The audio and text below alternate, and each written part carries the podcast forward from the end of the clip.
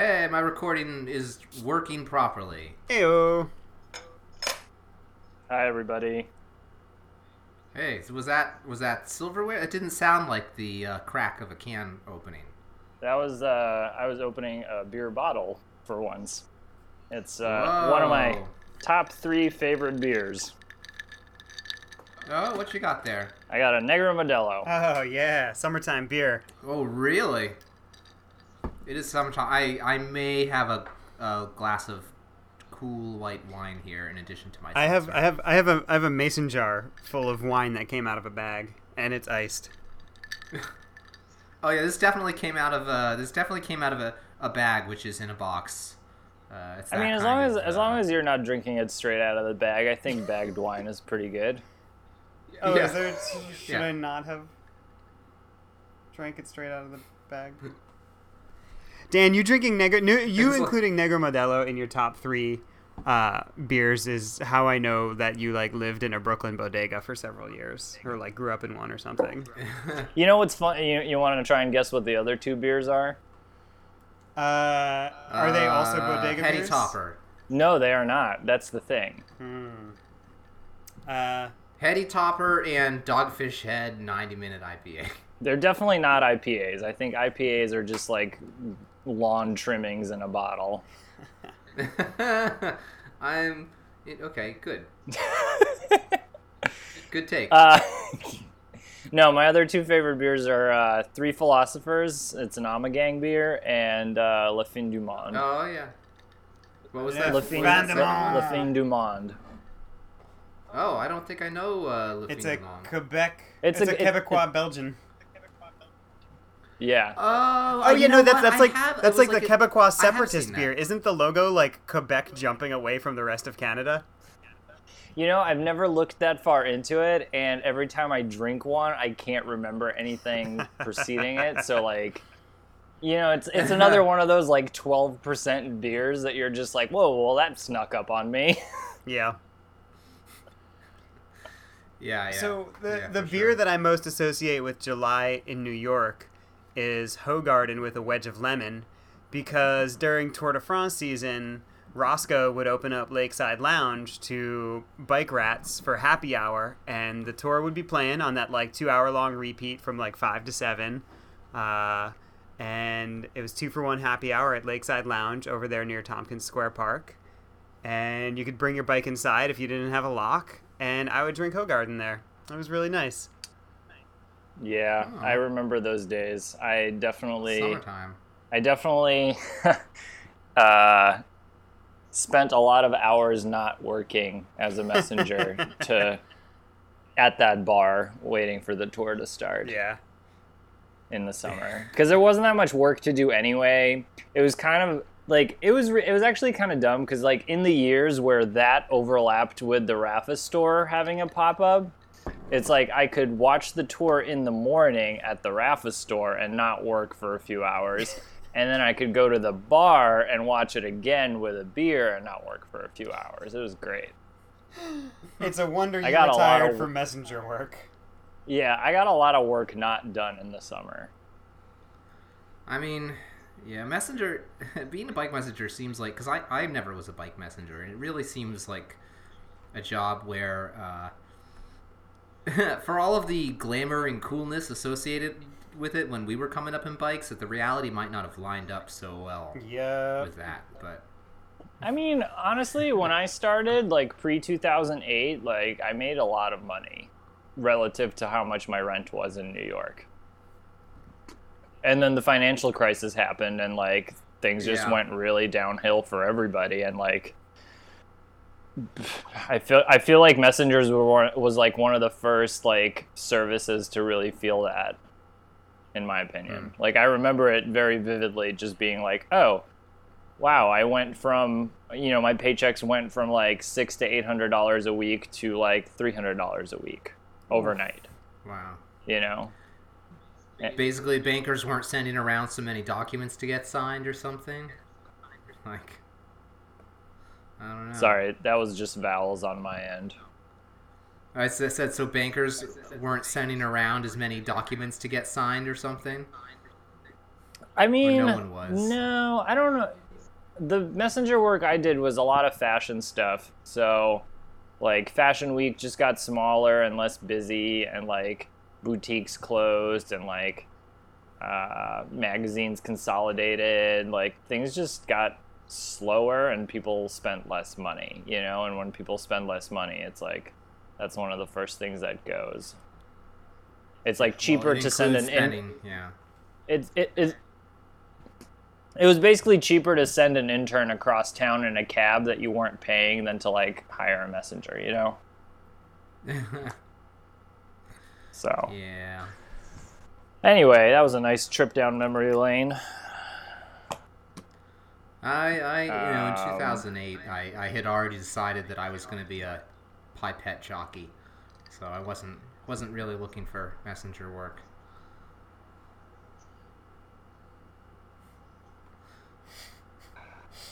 Yeah. I guess we should So talk what's about bikes or something. Uh, should we? Should I we? don't know. I mean, there's What's like happening in the world of bikes? Oh, by the way, this is the Honest Bicycle program. Uh, we're coming to you on the Wide Angle Podium Network. And uh, I'm Greg. He's Dan. I'm Matteo. Yeah. We got the Uh, three of us. Sorry, in case you didn't know what you were listening. Yeah, in case you didn't know what you were listening to.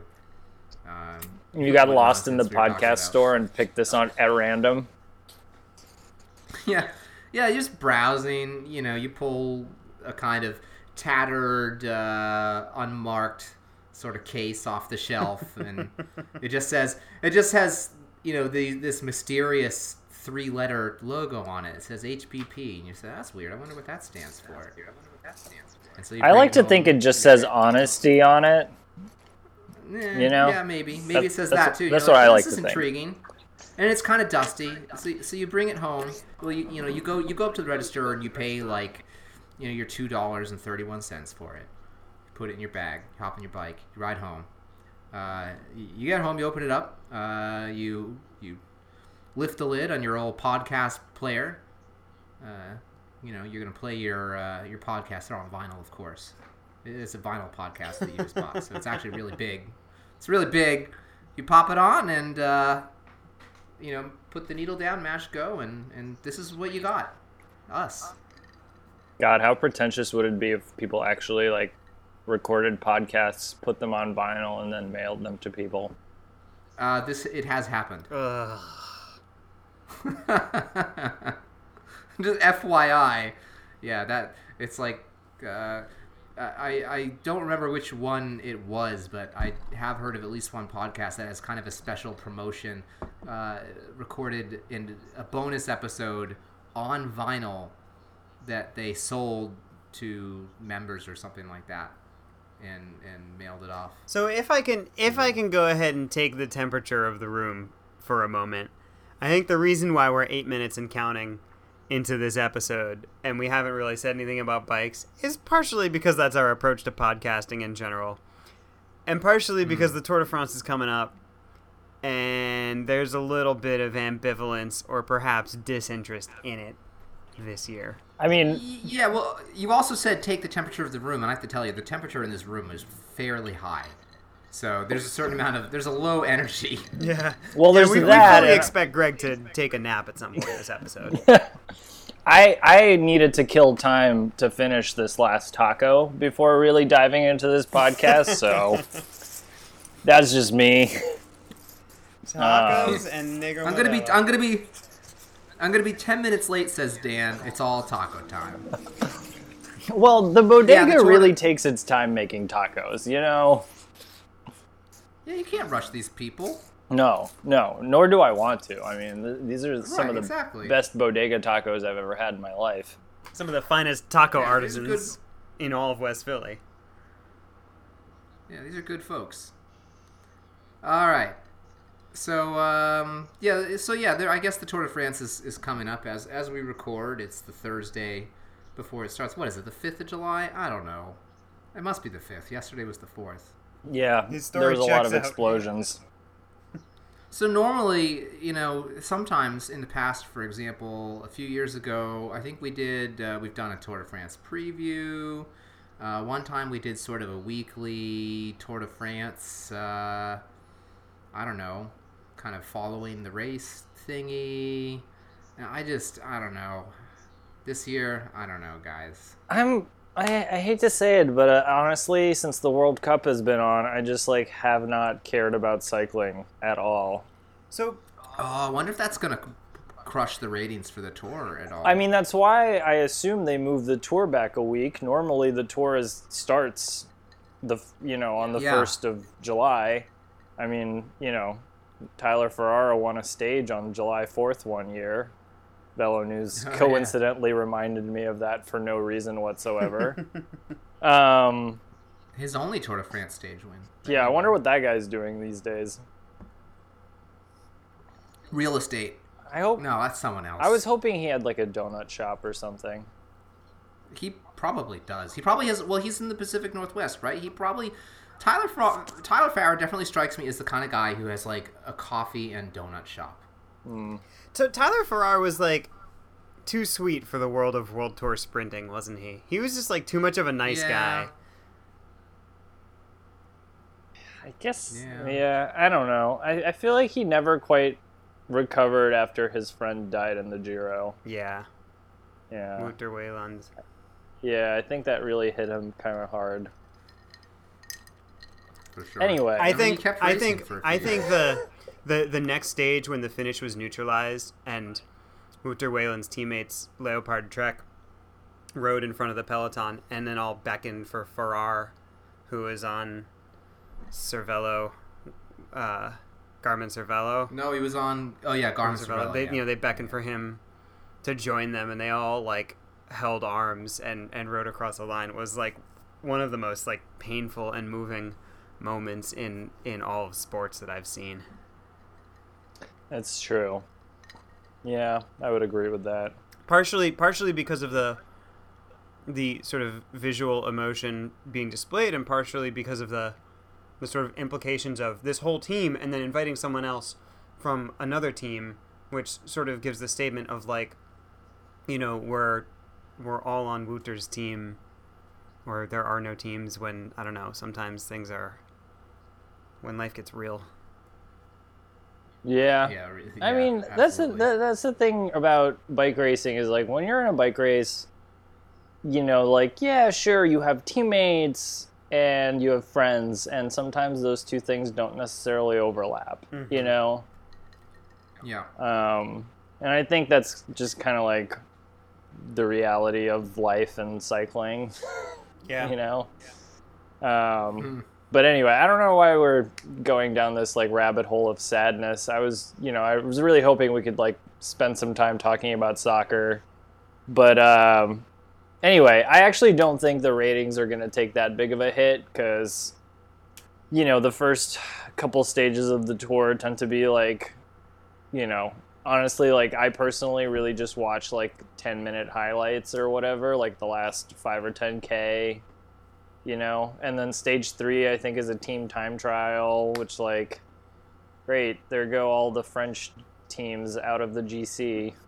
I, I I love the idea of team time trials but they're not exactly good watching No, not, I mean, not only no are they good trial watching, but like it's basically a money contest. You know, it's like which team has the resources to like fly all these dudes somewhere to do like a team time trial camp and get all of them in the wind tunnel and like drill all of them. You know, it's like okay, we get it, Sky, you have the most money. But like, but like your team time trial favorites are kind of Sky, but I'm looking at like EQS. They definitely have money. BMC, I'm not sure they have a ton of money. They're they're on the ropes, and Giant Shimano has money, but not not Sky money. Nobody has Sky money but Sky. I mean, no one, no one has Sky money but Sky. I mean, they can, they can spend huge, huge bags of their money just on, uh, you know, getting a guy off of a salbutamol uh, positive. and so that's and so that's I mean, raise your hand if that's kind of what you're feeling a little bit like cranky about this year's tour is the fact that Chris Froome is racing despite his doping positive from less than a year ago, which like just last week got essentially literally like brushed off the table like where this is whatever. Yeah, I mean, my hand is definitely up, uh, as our viewers can tell.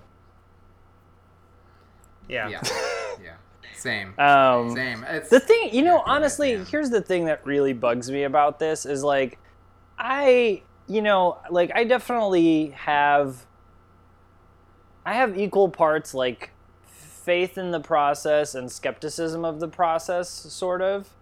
And in the sense Uh-huh, that yeah. I have faith in the process, when a writer is exonerated, I just want them to give us the reasoning and like at least some of the science. Like give us the cliff notes of why the decision was made. Don't just say, you know, the the statement that the UCI released was literally like yeah, WADA and the UCI both agreed based on like expert analysis and evidence that it's fine. You know, and, and I'm just like, okay, what expert analysis and evidence? Like, what are you basing this decision on? Like, don't expect us to just trust you on blind faith here. Yeah. You know? yeah, it's you know, it's cycling, and right? and and that's the thing is is like since then i've you know kind of like dug a little bit deeper and like i've read some of this you know science behind the decision and like i've read some of the testimony of people that like kind of came forward and like t- analyzed it or whatever and it kind of makes sense. I'm not you know like i'm not crazy about it because it's again one of those cases where like the basically the UCI got convinced that the rule is imperfect and therefore should be changed, but it's like well the rule is the rule like he should get sanctioned and then if you want to change the rule afterwards that's like up to you guys or whatever. You know what I mean? Yeah, and it's yeah, and WADA did like the same.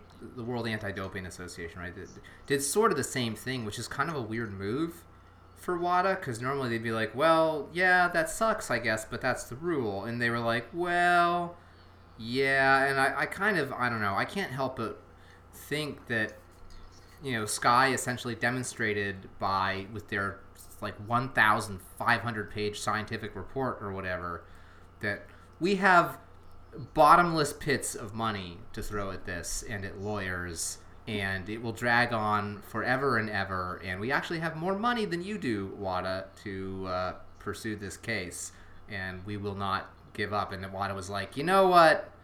Fine. And it's and it's it, raises the issue for me not like leaving aside for a minute how i feel about like sky and chris froome or whatever and doping and whatever that um, you know there are process issues and that more than anything else if you've now that there's now it seems that if there are issues with the process and with the rules that well if you have you know bottomless pits of money that you can exploit those and get your your guys out of trouble.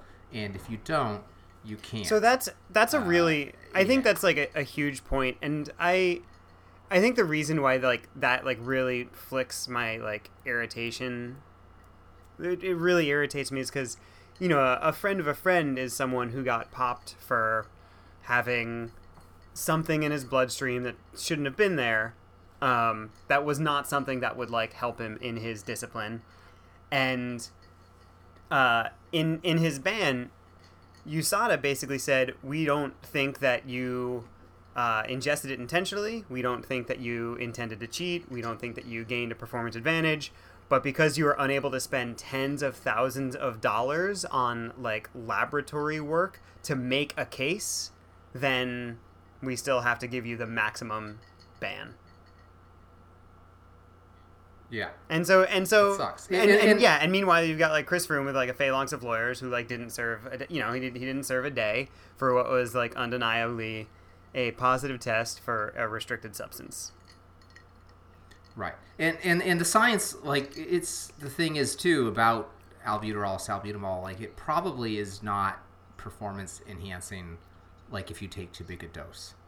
Uh, so it's it's it's you know to the extent that uh, that doesn't mean it isn't indicative of other things they're doing necessarily. Kind of like you know when when Alberto Contador, remember that guy, uh, got caught for having Clenbuterol, yeah. Uh, in his in his uh, blood. Um, you know, the argument there was was again that it was not something that was performance enhancing, but uh, first of all, it's um, specify you know specified substance again. But you know, the argument that people made there, who which wasn't this is why strict liability exists. This this wasn't the reasoning um, behind the ban that he eventually received, but that it could be essentially an echo positive, right? That it was from uh, could be from blood transfused. Mm-hmm. Uh, that had been taken out earlier in the season when you know kind of the use of this this particular drug was to lean down. Um, not saying that's what happened. I'm just saying that's what some people were arguing. Just, ch- just, I mean, just chiming um, in. Clenbuterol that's what I heard about the pa- Paul, it's, it's Paolini cocaine positive. It, it yeah, I mean, what about the cocaine positive? Basically, the the prevailing theory that I kind of heard was that like obviously he wasn't doing coke at the tour. He was just transfusing blood from when he was training and partying.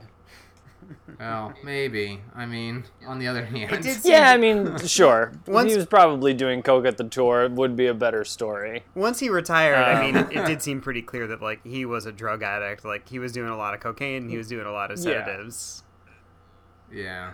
But um, just to, just anyway, to circle back around to like the inequity yeah. point, um, I know I was like shit talking Velo News a little while earlier, but they do have like a pretty sweet article on their website right now about another case that's kind of been happening in the background that kind of demonstrates the whole the just the sheer inequity of the whole process. Um, it's about this Spanish no, it's Portuguese rider on Trek who tested, you know, his A sample came back positive for EPO, and then his B sample came back negative, and in that case, the rules state that the B sample overrides the A sample, and mm-hmm. he should be cleared. But for whatever reason, like the lab did something weird, and now, you know, he's like going through this whole big legal battle that, you know, essentially, if he had tons of money, he would not be going through. Yeah, you know? I think the the B sample was declared inconclusive rather than negative, and so the UCI is using that to like insist on a ban. And yeah, he's got no resources to defend himself. Right. And it like kind of sucks because it's like, in theory, he went through the process like the you know like the sample came back negative and then because the lab decided to declare it something other than negative you know es- essentially he's getting pushed out of the sport because he like doesn't have the money to keep appealing to higher courts. Which yeah. seems kind of crazy because it's like you know why? Right. And the thing is it's it's also you know with with respect to Chris Froome you know, you kind of have to acknowledge also that um, were it just I don't know, I don't even know. It's difficult to think of a like an example really where it would be different, but you know, some other team with tons of money that hasn't been under this scrutiny, a rider that hasn't been under this level of scrutiny, that had a similar thing happen, you know, with a similar similar kind of level of defense right? And and ultimately getting cleared. Like if you can kind of imagine, I, I don't know, like Phil Gilbert. Well, I, I don't even know if he's a great example, but but it the fact that it's Sky that has this really I don't even know what the word I'm using because tainted isn't right, but they have such a there's like a vague stink being, about them. There's a vague stink about them, and in like not just because they've been very successful uh, at winning Grand Tours and the Tour de France in particular, but because they've been they they have an air of shadiness about them, uh, and their PR is very bad and very aggressive, um, which is weird. Yeah, rather rather uh, than being transparent, they lash out at people and the media right. generally for like deigning to ask or daring to ask them questions. So that adds, yeah. So that adds, and it's it's not like quite like Lance Armstrong playbook. I mean, because that guy was like so aggressive and and would really go out of his way to ruin people's lives. But you know, it's it's on the gradient, you mm-hmm. know.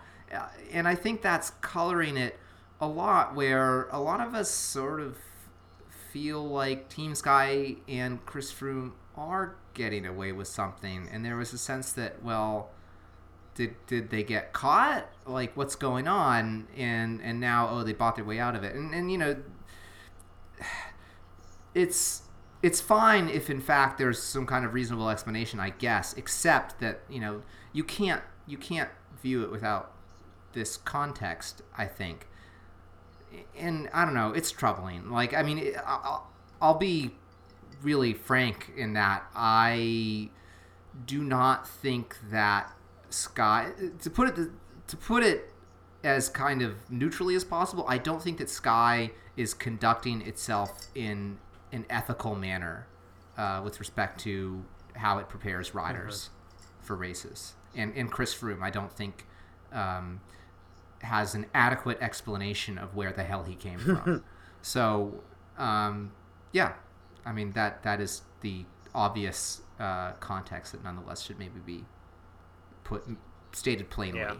And and I can state for myself that I just over the last five years I've really run out of confidence um, in Froome.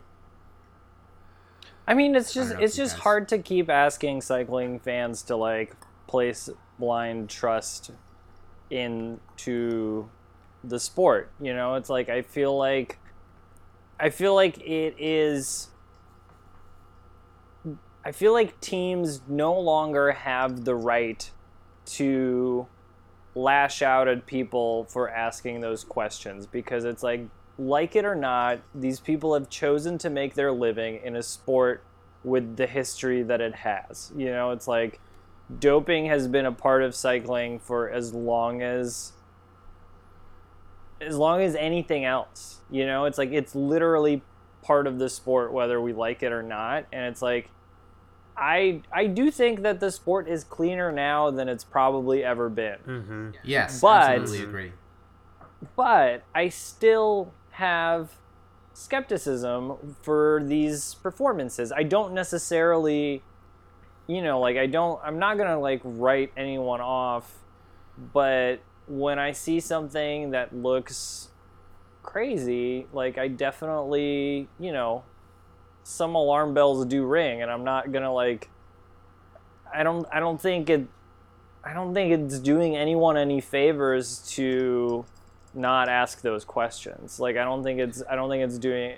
I, I think we're we're begging for history to repeat itself if like journalists and uh, fans like don't ask those questions. You know what I mean? That's that's why it's yeah, that's why it's alarming to see Sky in some ways repeat that U.S. postal playbook of implying that people are are stupid for asking these questions. That you know only an idiot would have doubts. That yeah, you know there's there's everything has been clearly explained and it makes perfect sense. And oh, by the way, Chris Froome has every right to continue racing and you shouldn't be mad at him for racing while under this cloud of suspicion because it's allowed under the rules and you know innocent until proven guilty and blah blah blah. And it's like no no no. Like like it's reasonable for people to have those doubts um, you know especially in the context of this guy who came out of like even more out of nowhere than Lance Armstrong did um, to be perfectly frank.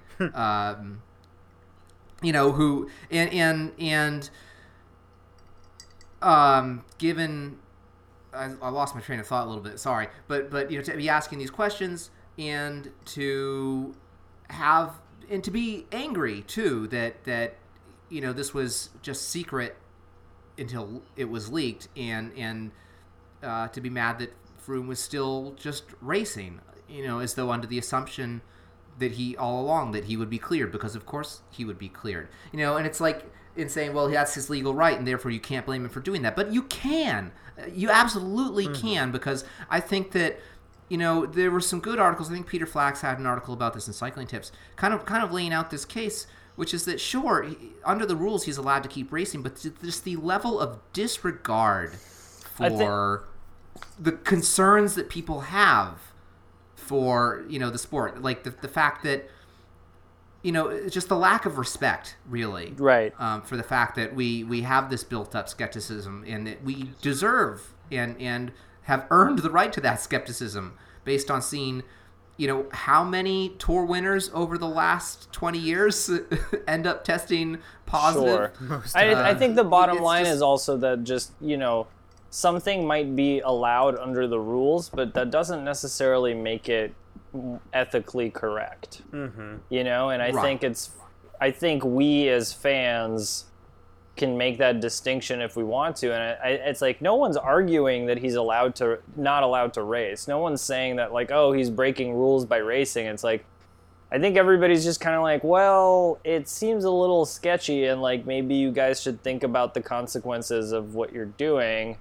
And i don't think you know and if sky wants to take the position of like well it's fine for us to do it it's legal then it's like okay that's fine like we can't stop you but we're gonna keep asking questions and like if that's Yeah. what you want to do then like be prepared for these questions and be prepared to answer them and like be prepared for some public accountability then you know it's Yeah. like that's that's the that's the hill you're choosing to die on here that's that's up to you you know yeah Absolutely. anyway um i'm gonna be i'm gonna be depressed if he if he gets this double and i i, Mm-hmm. I will be again lay my cards on the table and say that i will not feel very confident that it was earned No, I, I, I kind of agree with you. I think that like based on the based on like recent history of riders attempting the Giro Tour double, it it seems like it's not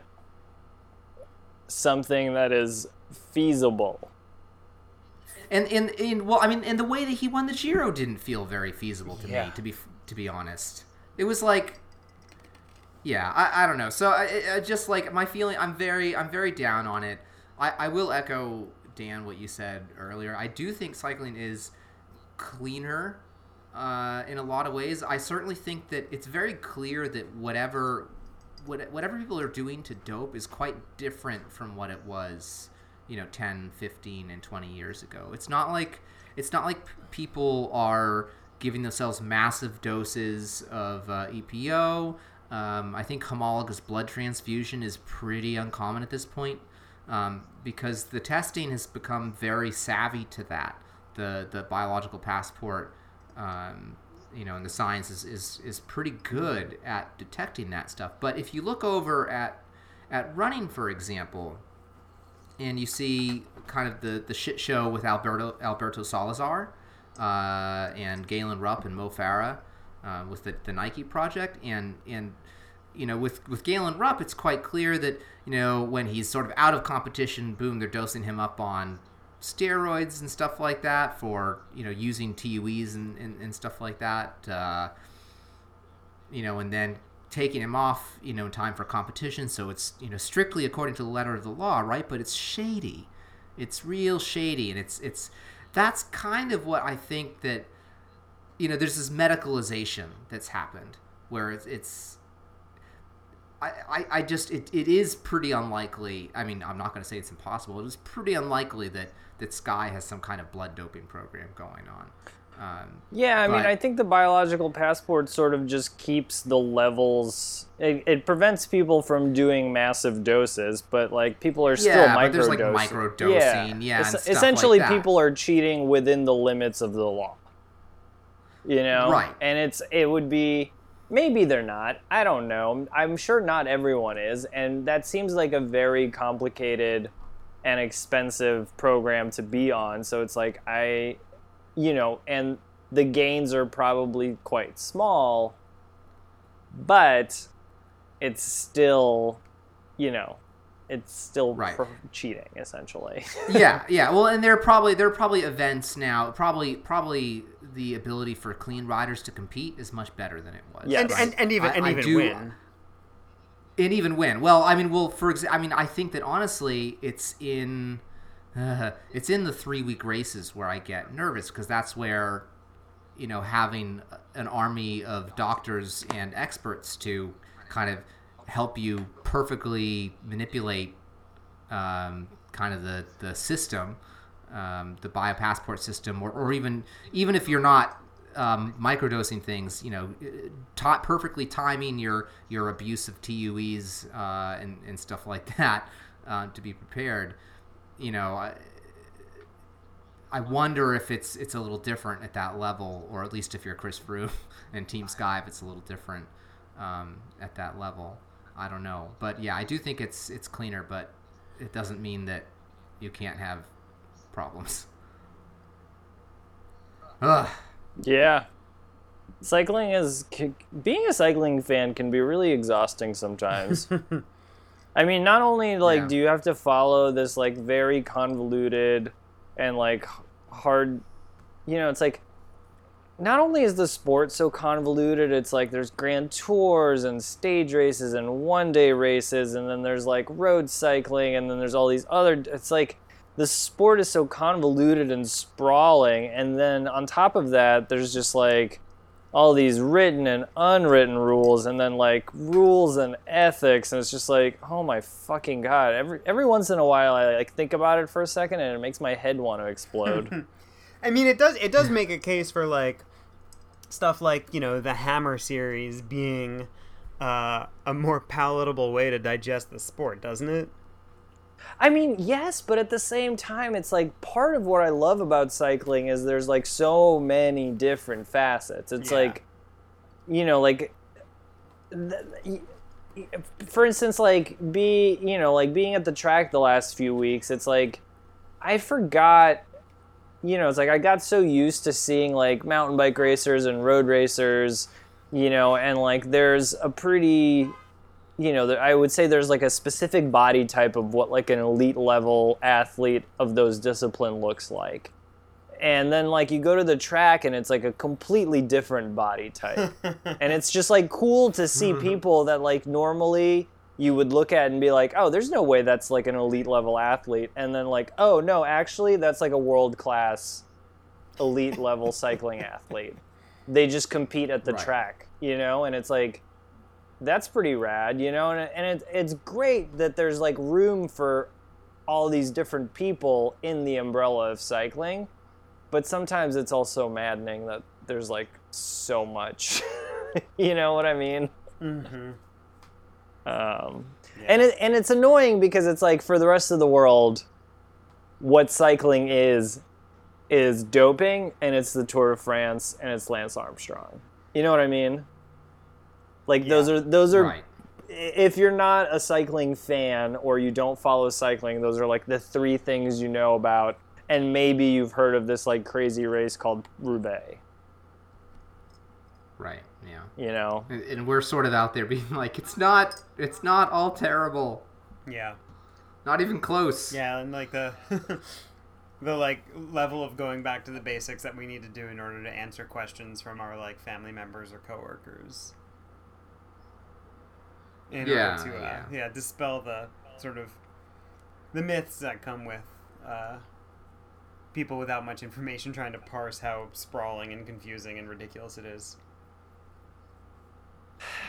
Yeah, I mean that's part of what like makes the sport so I don't know, so something, I guess. I don't know. Great. It seems it- like not the like- right word, but Messy and true. yeah. It, it's kind of I mean it is cycling in a lot of ways is like a pretty decent metaphor for life, you know? Like not in in a, in a way that like regular team sports are kind of not. They're too I regimented. feel like- Regular team sports are too regimented. There's there's Too so- what? they're they're too regimented. Whereas in cycling, you know, there's so much.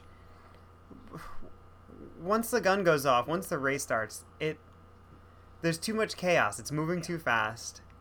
You know, there's no like blow the whistle and pause. Well, occasionally there is, but it's Right, uh, but it's also just like I feel like in regular sport, it's like when your opponent is down, it's like you you you're like expected to show good sportsmanship and pick them back up. But in cycling, it's like when your opponent cracks, it's like that's when you kick them.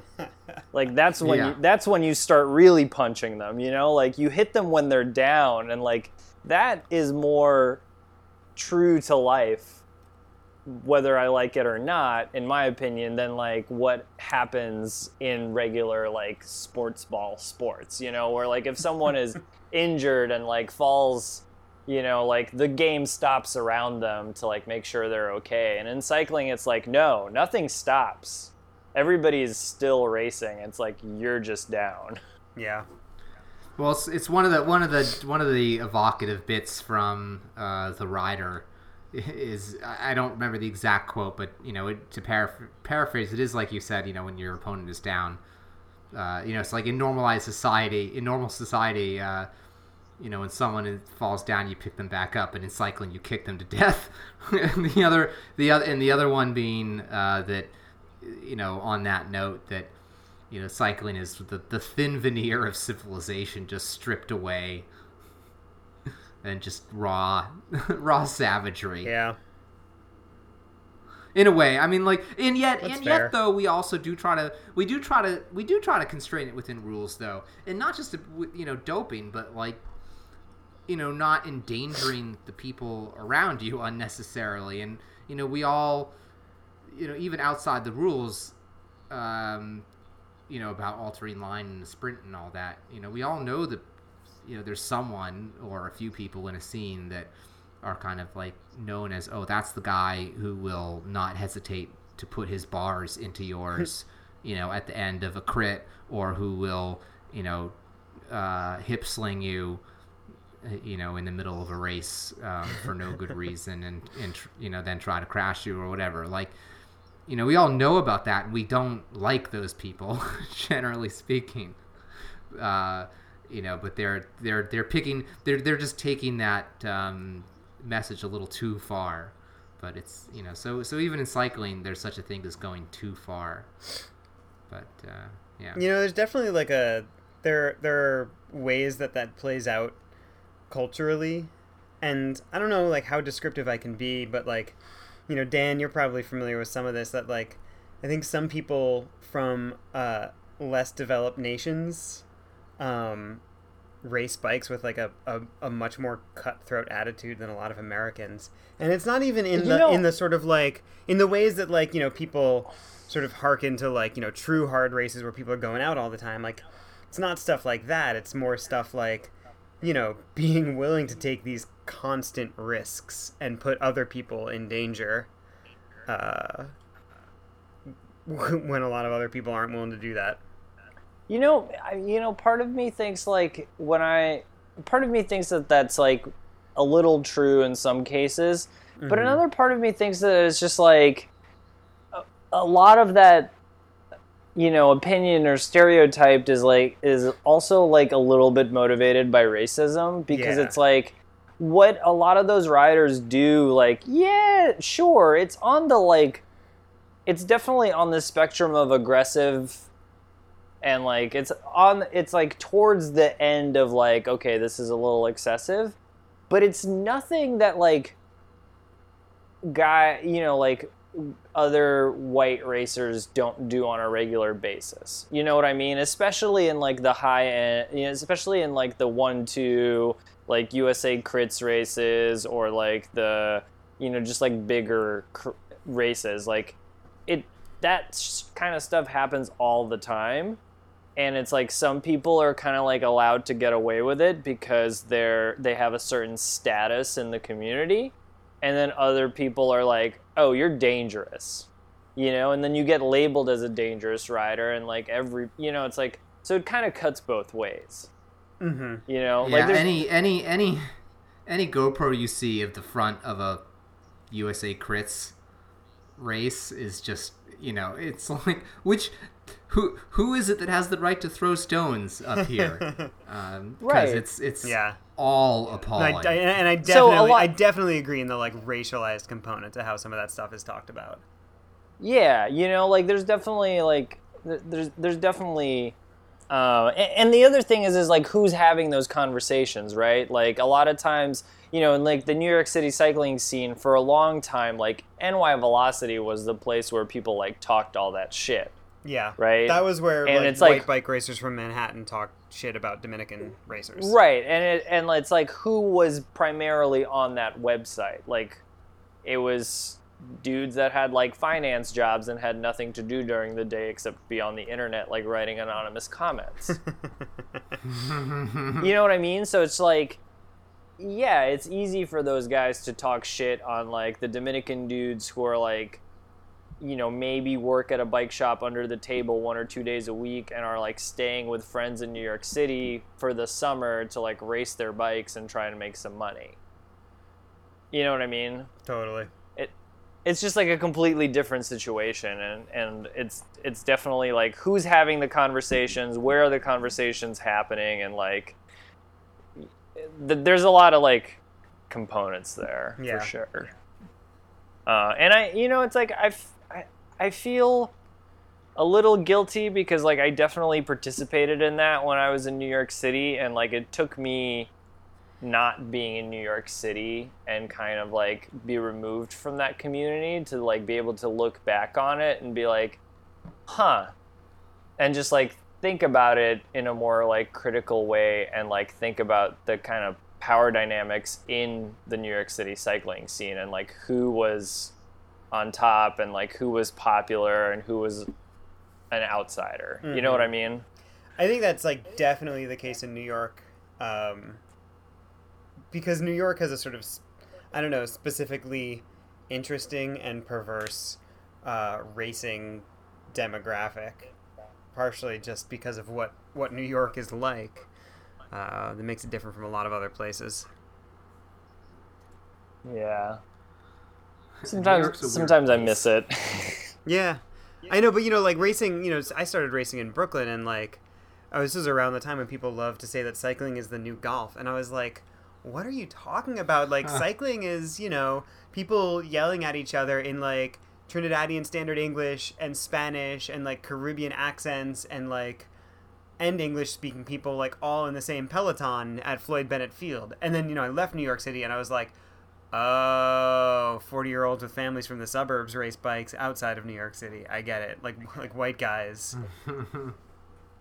Yeah, and it like it took me a really long time to like understand the stereotypes of like New York racers being dangerous, but it's like, yeah, it's cuz a lot of the dudes that travel from New York City are like it's for a lot of people it's like the first time they've seen like dark-skinned bike racers. yeah. like it's it's you know it's like i don't want to like hit it too on the nose but it's just like yeah there's bike racing is really white outside of new york city and like maybe la and like probably a few Florida. other places that I i'm not like think aware Florida, of Yeah. Florida.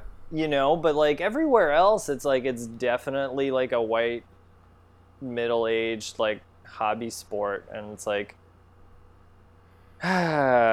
anyway That said, as a as a slightly tangential thing, I really feel like we should get my friend Robert on here to tell his story about racing in Trinidad and Tobago because his stories are just like the most wonderful kind of chaos you can imagine. one of these days. I mean, we should also like maybe one of these days you and me, Matteo, can like do some interviews at the track of like the Trinidad and Tobago dudes. That would be really cool. Um, I I do I do also like hearing about the things like the whatever that big stage race is. Well, it's not. I mean, depends on what you mean by big, but in Africa and whatever, you know, sort of the the developing world of cycling. I don't even know what I would call it, but but you know, outside of the you know, people think of bike racing as in in many ways it is this Eurocentric kind of thing, but there's bike racing happening in Africa and in Southeast Asia Mhm. uh, and, and, and stuff like that.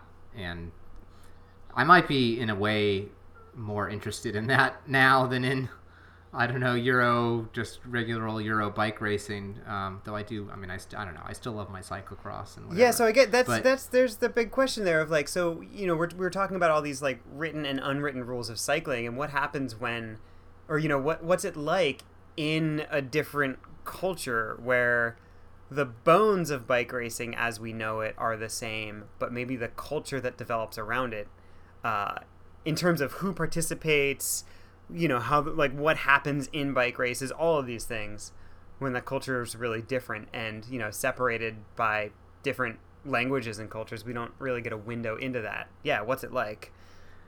Yeah, I, I, yeah I like the stories because they, they would occasionally have a write up in like Cycling News or something about this stage race in Africa, and there'd be like a certain amount of like, oh look, you know they're still using, you know they're on like a secondhand like Trek OCLV, you know from 2001, and it has nine speed Yeah.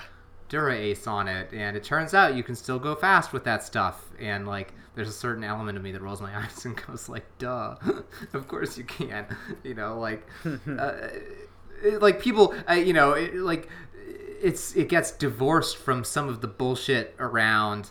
Oh, uh, you know the technology and the fancy parts and and like we're gonna have this uh, I don't know, electronic group sets now in these bike races, and let's find out what the latest carbon wheel shape is and, and stuff like that. Wait, can we can we Um, talk about for a second how there's like three or four new bikes at the tour this year Uh, that yeah, do yeah. not accept any form of cables or just no cables. Well, yeah, well, let's you can either let's do get to- wires actually- or you can do hydraulic hoses, but you can't do fucking Let- cables. Let's actually talk about let's actually talk about that uh, in a minute because I, I you know it's not like I don't care about tech, but I think that p- people get like wrapped up in it. You know the things the things that the especially um like you know bike racing in places where people just don't have the same resources and the same access to you know kind of the latest bike tech is really interesting. Um, because I think that sometimes people get really, you know, and it's particularly with respect to the road where where I think it matters the least. Um, wrapped up in how oh you know, um, it's it's a real have and have nots. You know, you can't compete. You know, if you aren't making like a banker's salary. Uh, in bike racing these days, everyone's got their carbon wheels and their power meters and stuff like that, and th- you know that's basically kind of uh, I, I think bullshit from you know people trying to excuse their their slowness uh, as something other than just slowness um, uh, because it, it's you know really interesting to see um, people who just aren't just can't afford to be wrapped up in that honestly um, because they just need something that, that works and is available that they can afford. Um, you know, and as like a proud dirtbag bike racer for many years, um, it it warms my heart a little bit um, when people aren't talking about marginal gains. You know, this or that. It's it's a different story in, in like mountain biking and, and to a lesser extent in cyclocross, but uh, yeah. Sorry. So, tech at the tour. We're gonna talk some tech at the tour. Bunch of bikes I that look the 'cause same. there Yeah, bunch of bikes that are real ugly too. so, yeah. Why don't you? I, I it seems like you have uh, a soliloquy prepared, Dan. So. I mean, um, I don't have really go anything prepared. It's just like I think I think it's kind of like a little bit of a sad day when bikes are coming to market that no longer are capable of running a mechanical group or like even mechanical brakes, I guess. I I don't know. It just seems it seems like the end of an era in a way, you know? and I think that that era is of uh, relative cross compatibility and and and bikes essentially being modular. You could take a group set off of one, put it on another. You could take brakes. You know, you could take different in, individual components and kind of mix and match. And here we are with as as bike companies sought to be like the most aero mass start road bike or sought to make the most aero mass start road bike, they encountered all these little design problems, you know, like how do you get the brakes to be aerodynamic? You know, first we had standard brakes and then we had integrated brakes, you know, V brakes on Giants and other stuff, and the sort of proprietary brakes on Treks. And those all like lead to their own, you know, design problems and people were like routing cables like into the stem and into the steerer and through and just like doing all this crazy stuff and they figured that like the best way to solve those design problems is just to sidestep it all. So I I I mean I hear what you're saying about the compatibility and modularity thing. I I don't know. I feel like that ship has sailed sort of a long time ago. People have complained, been complaining about this for 30 years. Um, ever since the advent, essentially, of indexed shifting in the 80s. Because that was sort of when you could no longer just. Which, like, I don't know, it never really mattered because people liked using their group sets together. And yet, it suddenly was a big a big deal that you could only use a Shimano derailleur with Shimano with your Shimano shifters. Um, Yeah, but You like know, you eh, could still eh, run whatever brakes you want. You could run more or less whatever crank you want. You know, you can run more or less what you could run. You could put whatever stem you wanted on a bike. You could put whatever bars that you liked on a bike. And we're getting to a point where th- those are no longer options. You know, like Uh, for the, for you know, the- at a, the- at a certain at point, we all tier. agreed that it was fine that frames had proprietary seat posts.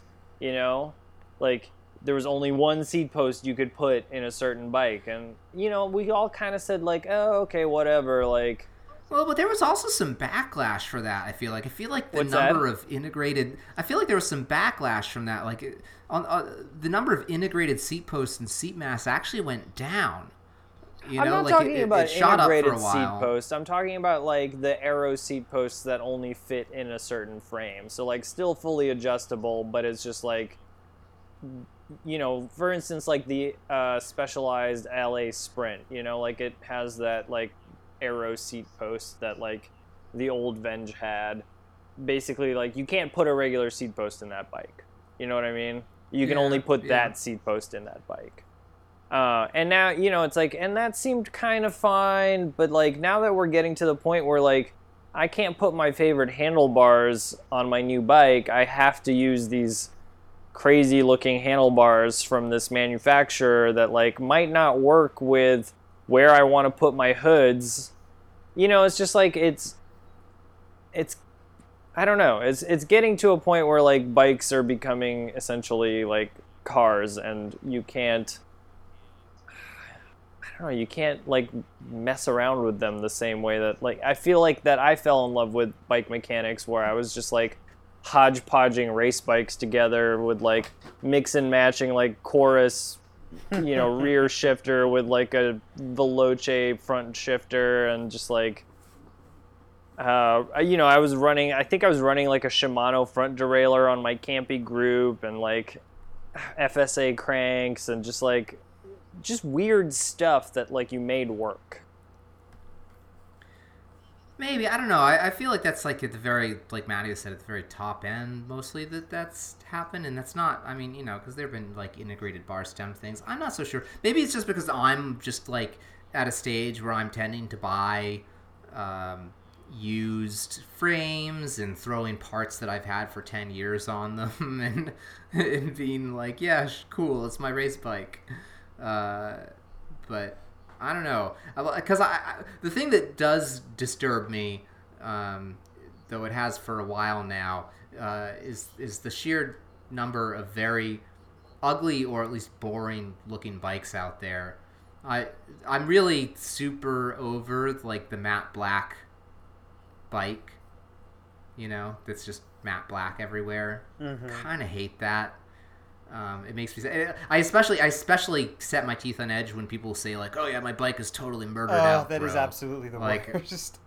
And that makes me. That just like makes me cringe. I hate that a lot.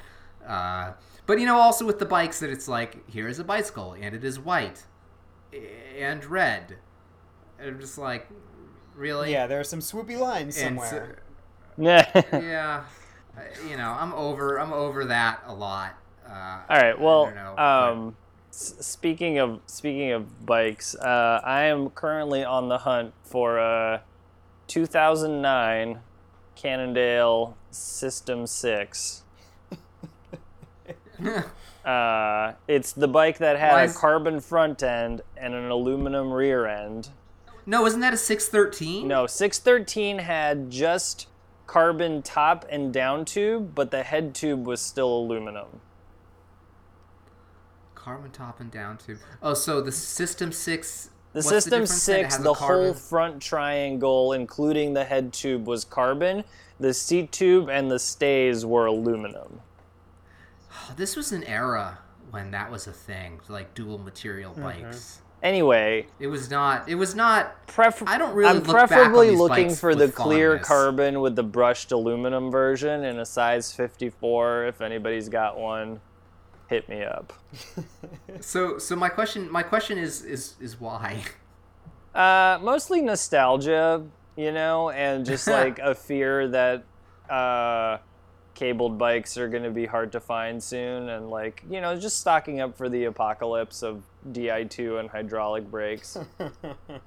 I, I legitimately that was you know so when I got into bike racing was when um, this was a thing to have bikes that you know it was the most common thing at a lower price point your kind of mid-range bike was have the bike be entirely out of aluminum except for the seat stays. And then the seat stays would be carbon fiber. Uh, and there'd be some some marketing bullshit about how oh well the seat stays are made out of carbon fiber because that'll give you you know it's it's a nice uh, mix of the stiffness of aluminum and then the, the damping of carbon fiber for a smooth ride. And it was just just just bullshit because it was like well the reality is we can't afford um, to make a bike at this price point that is made entirely out of carbon fiber so we're going to make part of it out of carbon fiber because everyone's crazy about it uh, and we're going to use that to sell it uh, and then there were there were the weirder ones like uh, the Cannondale had the System Six and the and the Six Thirteen. Um, Specialized had the original Tarmac was actually a combination. It was it was like a carbon um, bottom half and like aluminum top half. Uh, Trek uh, had a bike that was like a steel top and a carbon bottom or something like that. Yeah, I, Very, they sold it under the LeMond name for a while, but yeah, I know yes, it was under the talking yes, exactly. Like a friend of mine, like, a friend of mine had one of those. I thought it was super cool. But anyway, I want the Yeah. I want the Cannondale. Just it's it's not. I'm not like. I'm not actually. Well, what I was saying, though, is that I do. Bike. I'm just. It's it's it's mostly just like a side project. Um, Right. And it's kind of hard to find in a size 54 for whatever reason. Like I see a lot of size 56s. So I'm just putting it out there. If anybody's got a 54 kicking around, I, I I was just I just wanted to say about that that that so yes people if you have this um if you have a size 54 uh, Cannondale System 6 kicking around uh, let Dan know. Um, I having having come up in this era of, of bikes that were epoxied together at various points have zero nostalgia for these for these machines whatsoever. Um, and I was really really excited around 2011 2012 as uh, apparently the shine had worn off of the whole carbon like we must have carbon fiber everywhere. And manufacturers started uh, deciding hey our mid-tier bikes can just be aluminum it's fine. You know or they'll be carbon fiber with a lower spec parts and we'll overlap the top end of the aluminum. And, and it was like fine great. I was very pleased. Uh, and you know my current my current race bike is like a 2011 Cannondale CAD 10 so there you go I mean, let's not get crazy here, Greg. Everyone on this show has a, a fully aluminum road bike. That's true. That's true. Well, you know, in case in case you were wondering what sort of bike racers we are, uh, we're the ones with fully. I mean, all both of my race bikes this season are going to be aluminum because I now have Matteo's former uh, Norcross as my my cyclocross bike, and that is an aluminum frame. Uh, but I, I'm I'm switching from steel in that case to aluminum. So. Yeah, have you have you taken that out on some trails yet? Oh yeah, I've taken it out on some trails. Nice. Do you like it? Yeah, I haven't. Oh God, yeah, it's great. Actually, so okay, um, to ta- just to, to cover that briefly. So my, my old cross bike, um, it was and is because I still have it. Uh, a Ritchey Swiss Cross. It's made out of steel. It's very springy and springy. You know, it has a lot of vertical compliance, you might say. um, it also has. i I would I would consider this an issue where the fork is very very flexible, uh, and so it is almost impossible to avoid terrible brake shudder with this bike. Where if you brake too hard, you get basically the front wheel uh, vibrating uh, extremely badly, and it's it's pretty scary. And even even with the corrective uh, measure of putting a mini V brake on the front instead of a cantilever brake, um, with the right combination of pad and rim, you can still get this terrible um, brake shudder. Yep. And of course, it's it's just inch and an eighth top and bottom. The Norcross has a taper has a has a tapered head tube, so it's uh, one and a quarter inch at the bottom. The fork is incredibly stiff. It's got so much material, like right below. yeah, it's crown. got a ton of material. Like yeah, the fr- the front end the front end stiffness on this bike is on a, on a really different level. I mean, forget the rest of it, it, which is also much much stiffer. And it just means that you can point this bike basically wherever you want and do whatever you want with it in a way that was kind of shocking to me. Like I got used to I got used to the way this Ritchey Swiss Cross behaved, and it sort of didn't occur to me that the stiffness of the frame might have some consequences on what I could do with it. In the very first time I took the Norcross out uh, on some trails, there's uh, at the Blue Hills. If you start from the Observatory Access Road, you can kind of cut across the middle of um, the reservation to the reservation headquarters on this kind of wide fire track road, and it's up a little bit um, at first, and then you go down this like fire road descent um, that ends up there, and it's pretty rocky because that's what the Blue Hills is like. There's a lot of loose stuff. There's some axe head rocks, stuff like that. And on the Ritchey, I'd, I'd done a pretty fast descent. I went out and and just immediately set like a top 10 on Strava going down the other side of this on uh, the Norcross because you can just you, you don't have to be like oh I better control my speed there might be something coming up it's like I'll be able to brake. I'll be able to brake when I want to brake. Yeah. uh, and wherever I point this thing it's pretty much going to go because it's not going to wind up and twist and, and do other things with so uh, it's very very exciting the, the, the downside is that yes um, the ride is not comfortable at all. Uh, but the Ritchey was pretty unusual. It, well, is I still have it. The Ritchey is very unusual in that respect, in that it's like riding on a pillow. Um, and I'm I'm kind of okay with my cross race bike being a little bit stiffer and harsher if it means that it's going to go where I point it and I'll be able to brake as hard as I want to. Especially because of my style, and maybe I should be on disc brakes for this reason, but I'm not. Uh, but my style is definitely to go into features or corners very, very hot and brake as late as I can, as hard as I can. So, um, yeah. Yeah. Well, I'm I'm glad we're not racing together. No, no Uh, offense, Greg. actually- that is my least favorite Well- style. Actually, Dan, we sort of are racing together. You're you're going to be several places ahead of me, I'll admit, but we'll be in the same races. Well, So. uh, I don't know. Anyway, My least my least favorite style in cyclocross was the guy who was like two riders behind me as I was setting up for a 180 turn. This was back when I raced the cyclocross. And I, you know, went to the outside of the turn all the way to the left in order to like turn right and cut across the apex with the largest radius that I could. And as I do that, he decides he's going to carry his speed straight up the inside of this 180 and just T-bones me. yeah. Like yeah, he wasn't that gonna guy turn. sucks.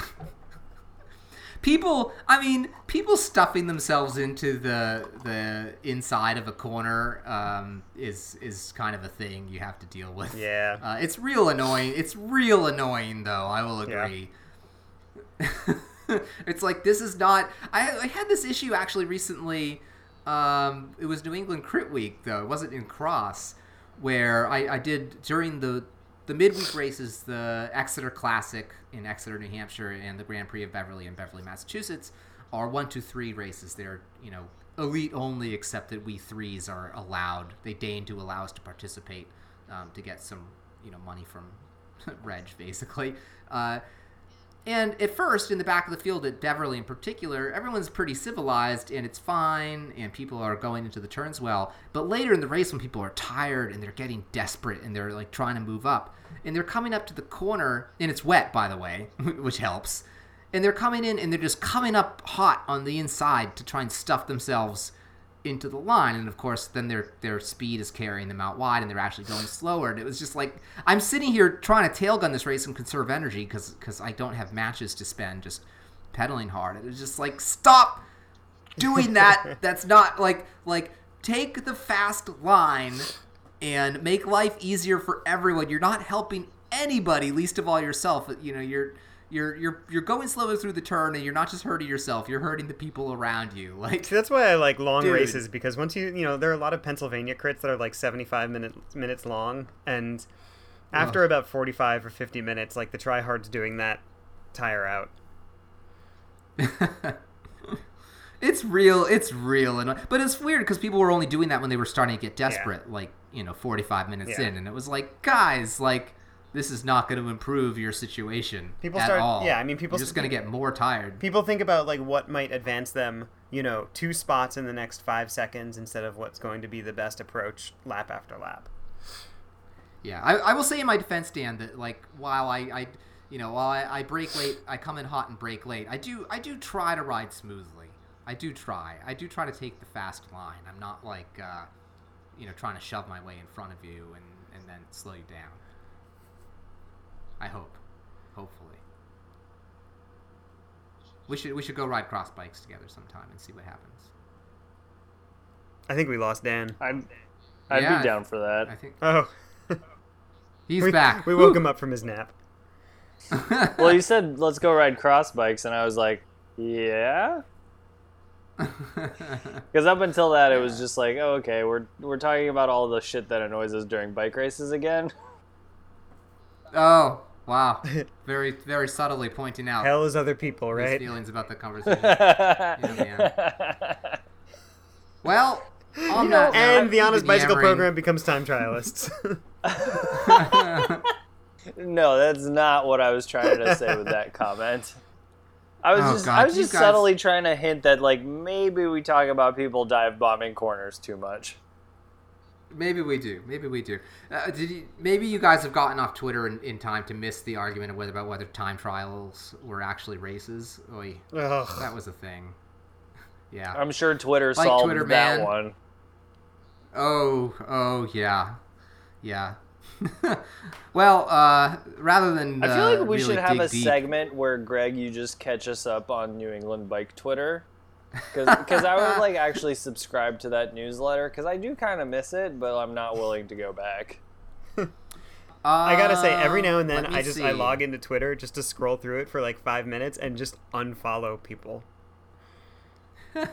so so so so let's see. Uh, some Masters dudes rode on the course during the women's race at Longsjo. Adam Myerson got yelled at for, uh, and then and then posted a soliloquy um, about wearing his Masters Nat Champ jersey in a non-Masters race. Um, that's Oh, wait, some sorry. guy Can crashed you, another can you guy. Please tell me what his excuse was.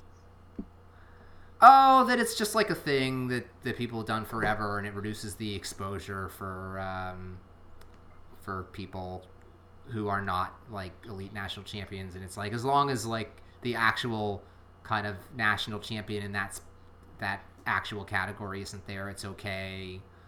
Uh, you know, whatever. Yeah. I mean, I'm I, I'm I'm I don't I think it's okay, honestly. Um, but. Yeah, I mean, it's it- sort of funny that I think- it's just one of those things that blows up into a thing on Twitter. Sure. I mean, I'm generally okay with it. I feel like it probably only bothers me a little because it's Adam, but I don't really care. And that's just that just seems like a thing that he would yell at someone else about. But you know, it's Adam, so it's fine.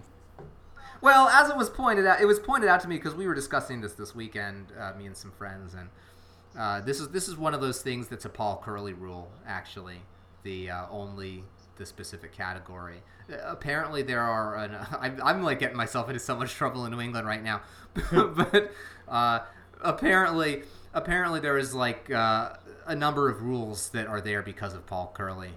Um, you know where he would ride his his jersey in essentially whatever race no matter what and so that that's a big part of why this might be untrue i should say uh, this is this is only scuttlebutt. I, I cannot verify it or vouch for it. I have nothing against anybody who I am naming. I'm only saying that this is what I've heard. because of the many thousands of New England bike racers that listen to this, I might be uh, in hot water otherwise. So. Well, you'll have to ca- next episode. You'll catch us up on the New England bike Twitter fallout from this episode. Yeah, that's, that's Matteo, so Matteo's way of saying he he doesn't really want to hear about Twitter. Guys, it's been it's been speaking of 75 minute crits. It's been 75 minutes in the baking heat in my attic. um, so I'm about ready to wrap up. Well, thanks for taking one for the team and turning your fan off, even though no, neither one of us can hear it. hey, the listeners probably can, and that matters. Guys, we've been coming to you on the Wide Angle Podium Network. Um, I do want to say that before we go. Uh, the Wide Angle Podium Network is, of course, a network of fine podcasts, mostly amazing cycling related content. Um, there's a ton of great shows on there. I mean, there's us, obviously. I mean, I don't want to toot our okay. own horns, but if you join now, there's bonus content that we've recorded. So, like, it's coming. If you're yeah. if you just can't get enough of this, Right. Well, here's the thing. Here's the thing. It's July now.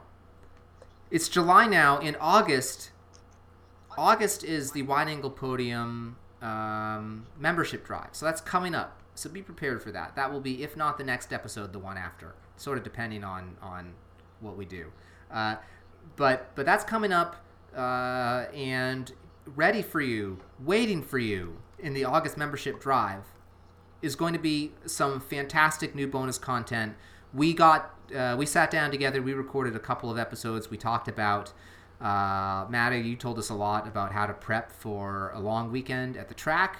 Uh, it's also, I think, kind of broadly applicable to uh, prepping for a long weekend at any bike event. So just because you aren't a track racer doesn't mean that you shouldn't be interested in it. That said, um, there's some kind of specific.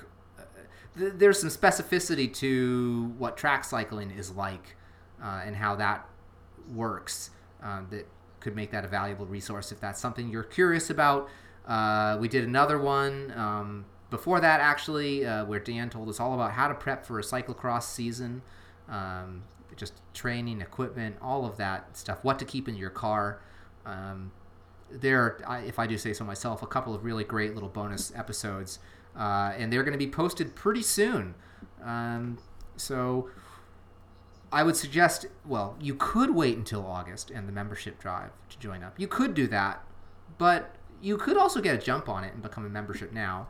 A, a membership, become a member, become a membership, purchase a membership. Yeah, and do that now. You know, it starts at five dollars a month. Um, you just head over to wideanglepodium.com slash donate. You'll get access not only to our fantastic uh, bonus content, which also includes, by the way, uh, a pretty great breakdown of the movie Breaking Away that me and Matteo did what last year, mm-hmm. um, which which I think is a pretty good little episode. It's it's a little more cultury, um, you know, haute couture, as it were. Um, you know, and and that's not to mention all of the other great shows on the network that also have some pretty fantastic bonus content for you. So if you like if you like the Honest Bicycle program, if you like the Slow Ride podcast, or We Got to Hang Out, or you like Bike Shop CX or, or Crosshairs Radio, um, head on over to wideanglepodium.com slash donate and uh, become a member. You know, it, it's uh, it's it's some work, right? We we bring this to you for free if you choose to take advantage of it for free. And like there's no shame on that. Sometimes that's what you got to do you know? Sometimes sometimes you don't have five bucks to spare. But if you do five bucks a month or more you know 10 bucks a month 15 bucks a month um, you know but really it really means a lot to uh, get a little bit of uh, a little bit of compensation for for bringing you all this this great content. If not for us then like the professional uh, impressive people like bill Schieken and folks like that so yeah any any further comments, you guys? Just do the uh, thing. It's fun.